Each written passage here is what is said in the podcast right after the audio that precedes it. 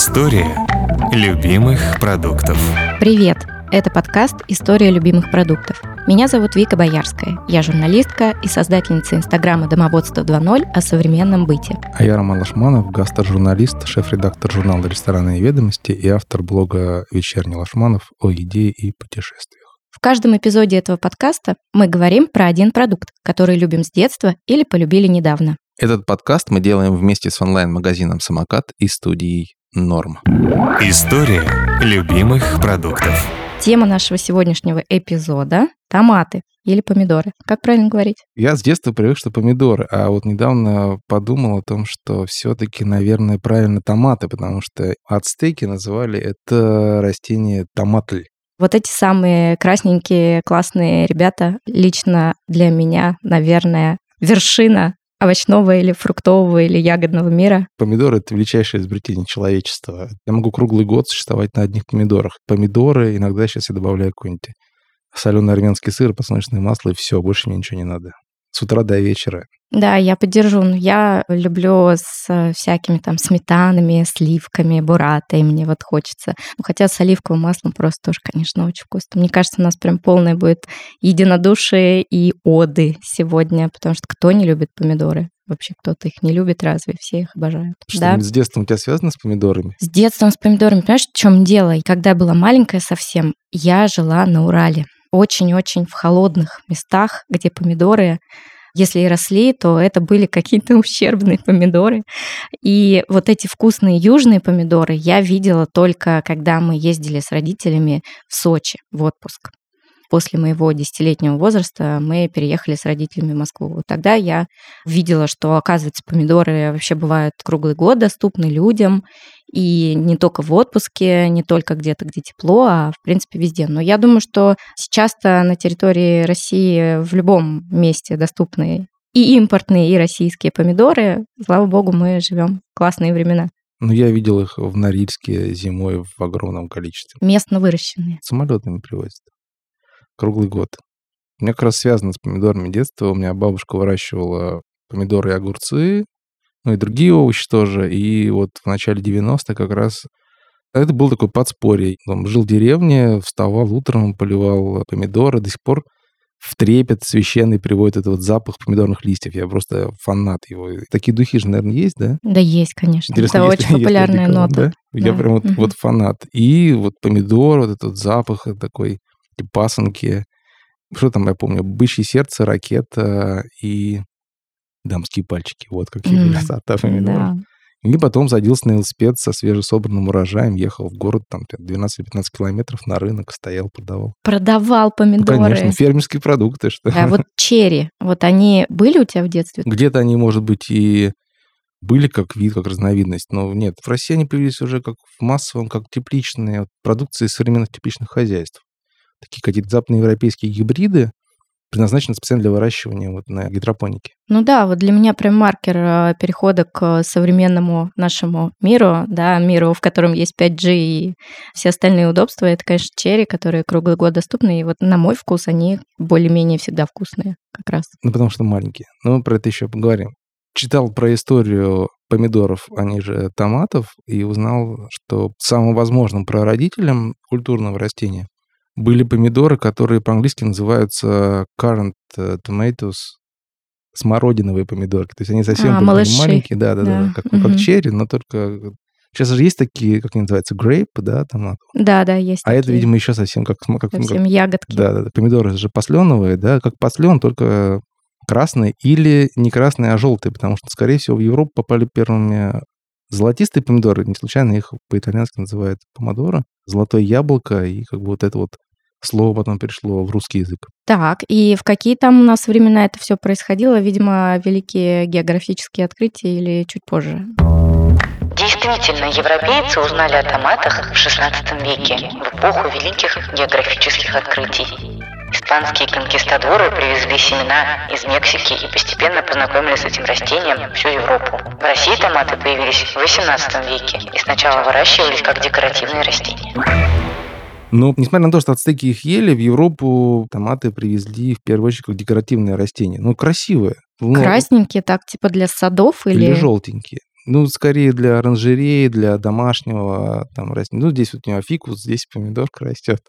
Красивые цветы у, у томатов. А когда еще и ягодки такие, они, наверное, были еще мельче же, да? Ну, если это были такие, смородинки, то да. Ну вот, был такой итальянский ботаник из Сиены, Пьетро Андреа Матьеоли. Он первым предположил, что вот эти вот плоды-то можно есть. Потому что люди, наверное, пробовали еще листья, листья и лучше не есть, можно отравиться, да? То ли он, видимо, довел их до зрелого состояния, то ли что, ну, как бы он понял, что это съедобно вполне себе, да? За это надо памятник реально ставить. Вот человек перевернул кухню вообще всех европейских стран, да не только европейских. Представить себе итальянскую кухню, в которой нет э, томатов. Вот. Причем первыми это и стали использовать в Испании, а поскольку часть Италии была тогда испанской, вот с Южной Италии как раз началось распространение победоносное помидоров по миру. Причем в некоторых источниках говорят, что томатные соусы к пасте появились чуть ли вообще не, не в конце 19 века. Итальянский рецепт э, первый с помидорами 1692 год в Неаполе. Ну, вот где-то вот 18 век, это, наверное, как раз вот начало вот это все. И что там было? Просто паста с овощами, арабьята? Ну, то есть, если арабьята арабская паста, то она, возможно... Ну нет, как раз вот в страны Магриба это все проникло гораздо позже. Ага, то есть через Европу. через Европу попали, например, в Юго-Восточную Азию, потому что Филиппины были испанской колонией, и через Мгм. Филиппины они распространились вот по Малайскому архипелагу, в Китай попали. И как бы уже непредставимо ничего без э, помидоров. Я, когда первый раз оказалась в Гонконге, я была в шоке от того, что практически во всех сладких салатах, десертах везде добавлены помидоры. Я не очень большая специалистка по китайской кухне в целом, но у меня сложилось такое гайдзинское впечатление, что реально помидоры в основном как сладкие фрукты, ягодка используются вот именно в азиатской кухне, и в китайской, и в тайской. Я тоже видела потом такое. Вот у меня, например, бабушка, которая как раз выращивала помидоры, она ела помидоры с сахаром. Мне вообще это непредставимо. Я, кроме как с солью, их не воспринимаю. Бычье сердце, прям сочнейшее, сладкое, розовое, с зелеными вот этими штучками, вот семенами внутри, еще и сахаром сверху посыпано. И, кстати, вот про ягоды-то, почему помидоры, ботанические ягоды, и вот в Америке, в США, да, в конце 19 века был даже там судебный спор по поводу того, что помидор, он фрукт или овощ. Это было связано, причем с э, таможенными пошлинами. На овощи пошлина была ввозная, а на фрукты нет. Истец сказал, что ну вот чисто ботанически помидор – это фрукт. А судья сказал, а вот в повседневном смысле это овощ. Дыщ, и, значит, все, дело решено. С тех пор в Платите. США помидор – это овощ на законодательном уровне. Томатный сок – овощной сок, а не фруктовый. И томатное пюре, соответственно, овощные консервы. И в Китае тоже помидор изменил во многом там кухню, да, многие там соусы появились томатные и так далее. Не говоря про Европу, кухню европейских стран помидор вообще просто перевернул. Гаспачо раньше был вообще не помидорным супом. Это был хлеб и уксус наподобие русской тюри. Так, так, Потом нет, это слишком помидоры. страшно. Да. Ну, простейший, простейший суп. Что есть, то и есть. Даже кетчуп раньше был без помидоров. Первый записанный английский рецепт кетчупа включал в себя грибы, анчоусы и хрен. Вот такой вот темный пряный соус был. А сейчас вот попробуй представь кетчуп без помидоров. Да, сейчас, конечно, сложно, но грибы, анчоусы и хрен – это такой э, умами концентрат. Да, но мне кажется, кстати, в томатах, наверное, тоже есть умами. В томатах умами просто как у мамы рецептов домашней кухни, я бы так сказал. В какой-то момент, значит, э, вторгаются помидоры. Они вторглись и оттуда не могут до сих пор выйти, хотя часто помидор заменяют в кетчупе яблоками сейчас. Ну, просто для удешевления продукта и так далее. Не полностью добавляют Не полностью, конечно, долю. да, да, да, потому что вкусы все-таки разные. Ну и мало того, что помидоры вторглись в кетчуп, они вторглись э, на территорию Российской Федерации нынешней так, что сейчас даже вот э, зимой можно зайти в любой магазин и купить себе тепличных помидоров. Многие их не любят, но на самом деле ничего плохого вообще нет в помидорах тепличных зимой. Вот сейчас я шел, пробирался через московские снега, и меня грела мысль, что если я захочу, сейчас зайду в магазин и могу купить помидоры. Зимой. Это же классно. Конечно же, помидоры сезонные вкуснее. Конечно же, грунтовые помидоры вкуснее. Но то, что ты можешь получить зимой витамины, которые содержатся в помидорах в январе, феврале или там в марте, это же здорово. И причем я был однажды в крупном тепличном хозяйстве, которое вот использует современные технологии. И, по сути, вот эти тепличные помидоры — это такой биоконструктор. Вот у этого помидора будет такой-то размер, такой-то вес. У каждого помидора он прям практически стандартный, да? И его питают с помощью специальных смесей. Вот в него закачивают растворенные минеральные вещества с помощью специальных вот этих вот поливочных станций. И ты получаешь в этой стороне теплицы помидор и в этой или в соседней теплице. Он будет одним и тем же, потому что в него загрузили как будто бы одни и те же ну, вещества Мгм. вкусовые. И плюс еще солнце, освещение, влажность и все такое. Ну, это матрица такая немножко. Это современные биотехнологии. И почему помидоры так выращенные часто безвкусные? Потому что целью их является не вкус, а доступность помидоров в магазинах. Вкус помидора зависит от количества сахаров и от количества ароматических летучих веществ. Там я читал в книжке Боба Холмса «Вкус», которую прям всячески рекомендую, она гениальная, про то, что даже не самый сладкий помидор кажется более сладким, если он пахнет здорово. А сахаров в таких тепличных помидоров, как правило, меньше, потому что у них урожайность очень большая. Просто не хватает на всех, на все эти вот э, грозди, богини плодородия, это помидор, да, обрастает, не хватает на всех э, сахаров. И вот селекционеры, которые работают с этими сортами, они добиваются того, чтобы они пахли лучше. И сейчас вот иногда получается такое, да, ну вот у черри, поскольку они меньше размером, они постоянно концентрированнее, они кажутся вкуснее. А более крупные помидоры, они вот немножко водянистые, вот именно из-за этого.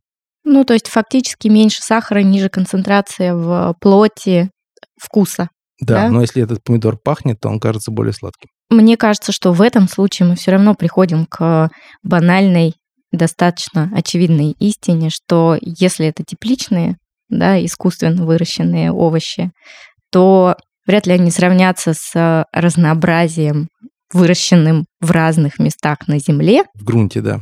Я, например, вот понимаю, что зимой очень выручают э, узбекские помидоры. Я сейчас даже специально залезла в свою историю покупок в самокате и заметила, что начиная с э, середины декабря я заказываю одни и те же вот помидоры Узбекистана, они там у меня самые любимые, если это не черри. А до этого какие-то были локальные, местные. Ну, узбекские помидоры зимой, конечно же, спасают людей, у которых тяжелая помидорозависимость. Да. Но других людей выручает то, что собрано летом можно сохранить на зиму разными способами. Например, завялить помидоры. Начинаем мы тут сразу же перечислять самые все любимые продукты, потому что вяленые помидоры, сушеные такие хрустященькие, да, у тебя какой из побочных продуктов самый любимый? Чаще всего пользуюсь, конечно, обычные пассаты, просто протертыми помидорами, которые в банках продаются. Незаменимая вещь вообще просто. И для солянки, и для пасты, и для борща, между прочим. Давайте ремарку сделаем все-таки, потому что пассата это же не просто помидоры. Вот есть разница между полпой и пассатой. В пассату добавлена все-таки, как правило, соль. Полпа это помидорная мякоть.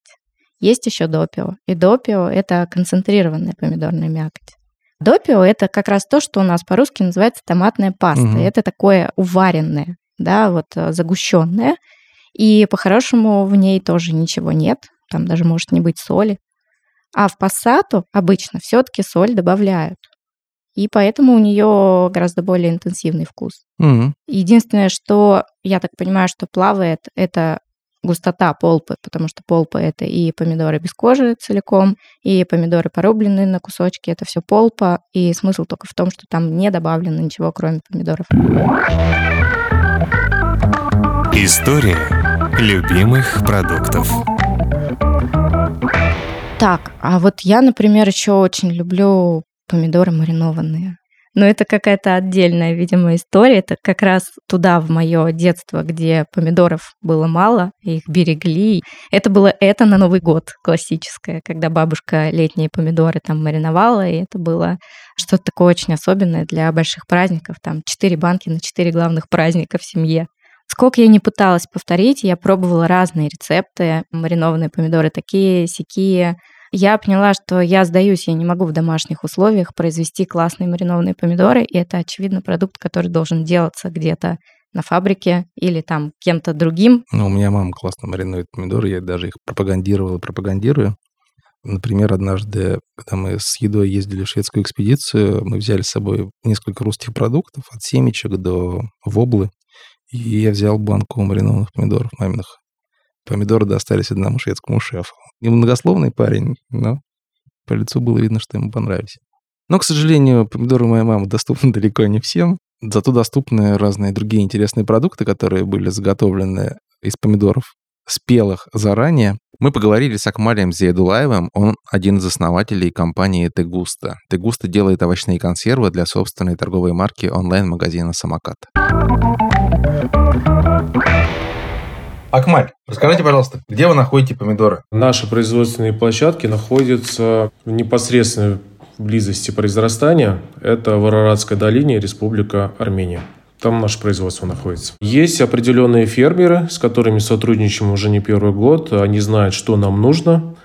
Два человека приезжают, смотрят товар, загружают нашу машину и привозят все на наш завод. Первое – это взвешивается товар, далее идет на переработку. На переработку, на отбор и прочее. Также есть у нас лаборатория, которая смотрит качество товара. Вот вы сказали, что фермеры знают, что вам нужно. Это абсолютно верно. А что вам нужно? У нас нету томатов, которые выросли в парниках.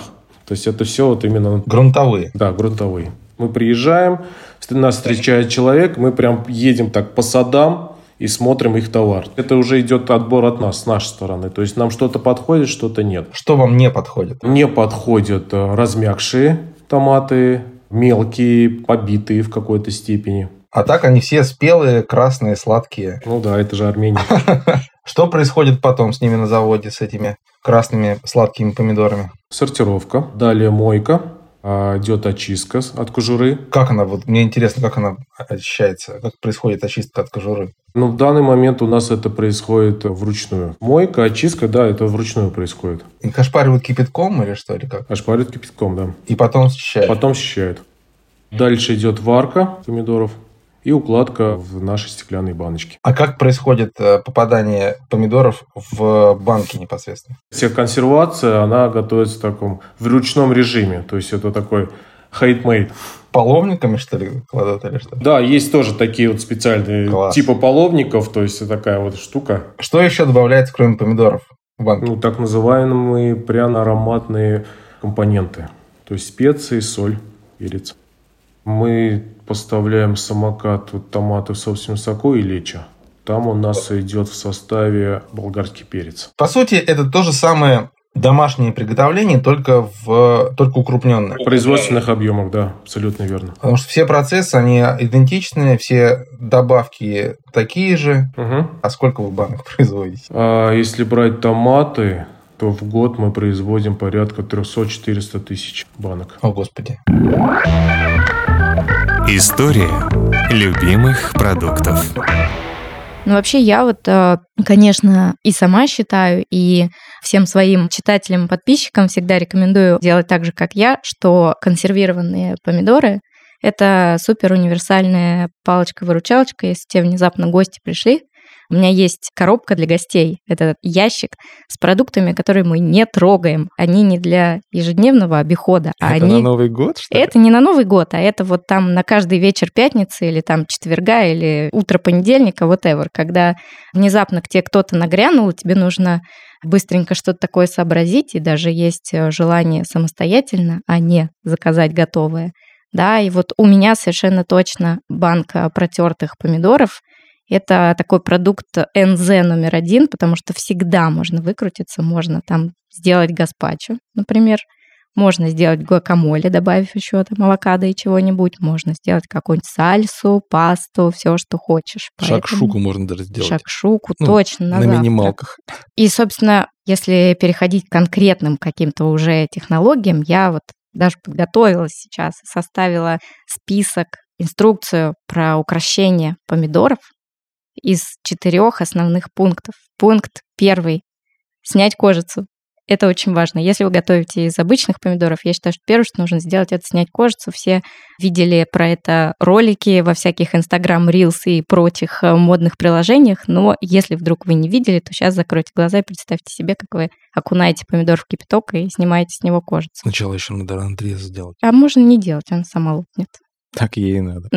В данном случае. Да, дальше что мы делаем для того, чтобы это все было максимально вкусным? Ты говоришь про шакшуку, это, собственно, про то самое, да, чем мы дольше термически обрабатываем, тем вкуснее становится помидор, потому что из него выпаривается лишняя жидкость. И еще мой э, любимый лайфхак – это как раз просто запечь. Можно запечь сразу с чем угодно, там с сахаром, с солью, с анчоусами какими-нибудь. Я очень люблю просто кинуть пару рыбок и с щепоткой соды пищевой, что тоже очень важно.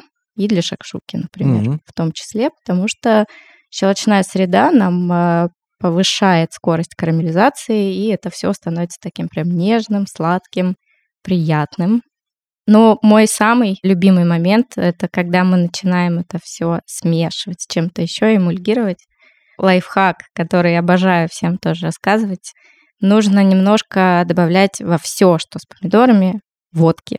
Это есть такой классический американский соус, который так называется водка-соус.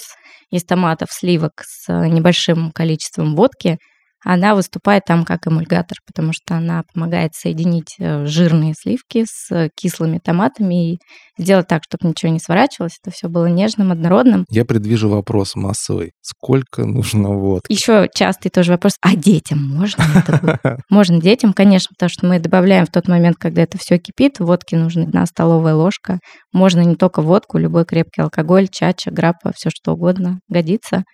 И можно даже без сливок, если там, например, растительное или оливковое масло, оно тоже классно все сглаживает, эмульгирует, получается очень ровненько и нежно.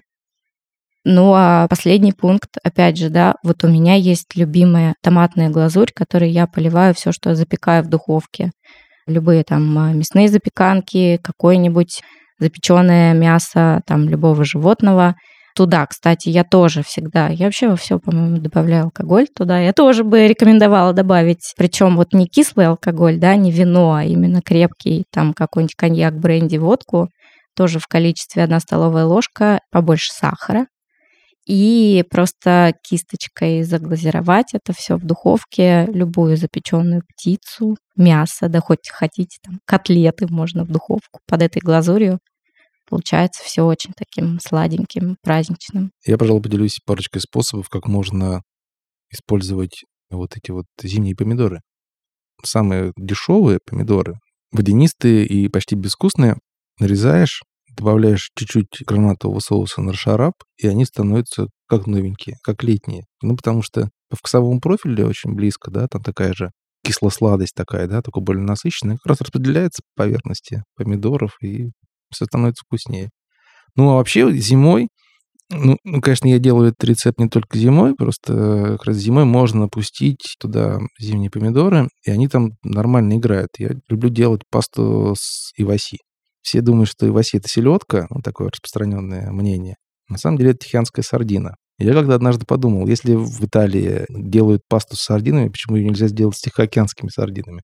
Я по тому же примерно рецепту средиземноморскому беру банку консервированных овощей, снимаешь шкурку с помидора, нарезаешь его кубиками, можно лук добавить, сначала карамелизовать, чеснока немножко, туда помидоры, они немножко испарятся туда и васи, вот, ну, там розмарин, орегано, чего хочешь, тимьян, итальянские травы. Ну, то есть ты это не измельчаешь, да, такой он с Нет, кусочками? я разминаю на сковородке, да. Просто она довольно крупная, рыба-то. Ну, то есть она побольше, чем средиземноморские сардины.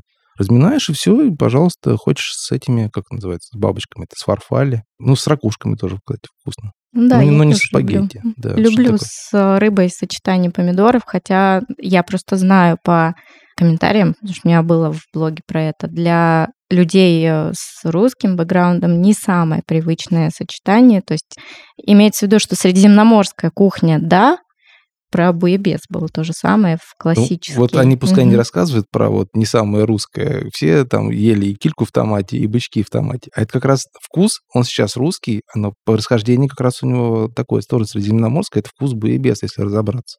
Кстати, в Нижегородской области, я знаю, и в Рязанской тоже до сих пор делают окрошку с килькой в томатном соусе. Ой, это очень вкусно. Я Холодный очень... буебес так. Да, да, да, я обожаю. Но я добавляю, правда, не кильку, а анчоус чуть-чуть просто, вот чуть-чуть. А там именно томатный соус важен. Я знаю, что я буду готовить сегодня вечером, несмотря на то, что сейчас зима и нету ни помидоров, ни тепла, но уже очень хочется. Ну и, кстати, вот про сочетание рыбы и помидоров, гениальное сочетание, но может быть не таким насыщенным, как вот, ну, такая вот буебесность. Например, берете треску, или там пикшу, полиэтиленовый рукав, туда помидор к черри, немножко оливкового масла, ну и травок каких-нибудь, и в духовку там 20-25 минут. У вас будет вообще просто гениальная рыба.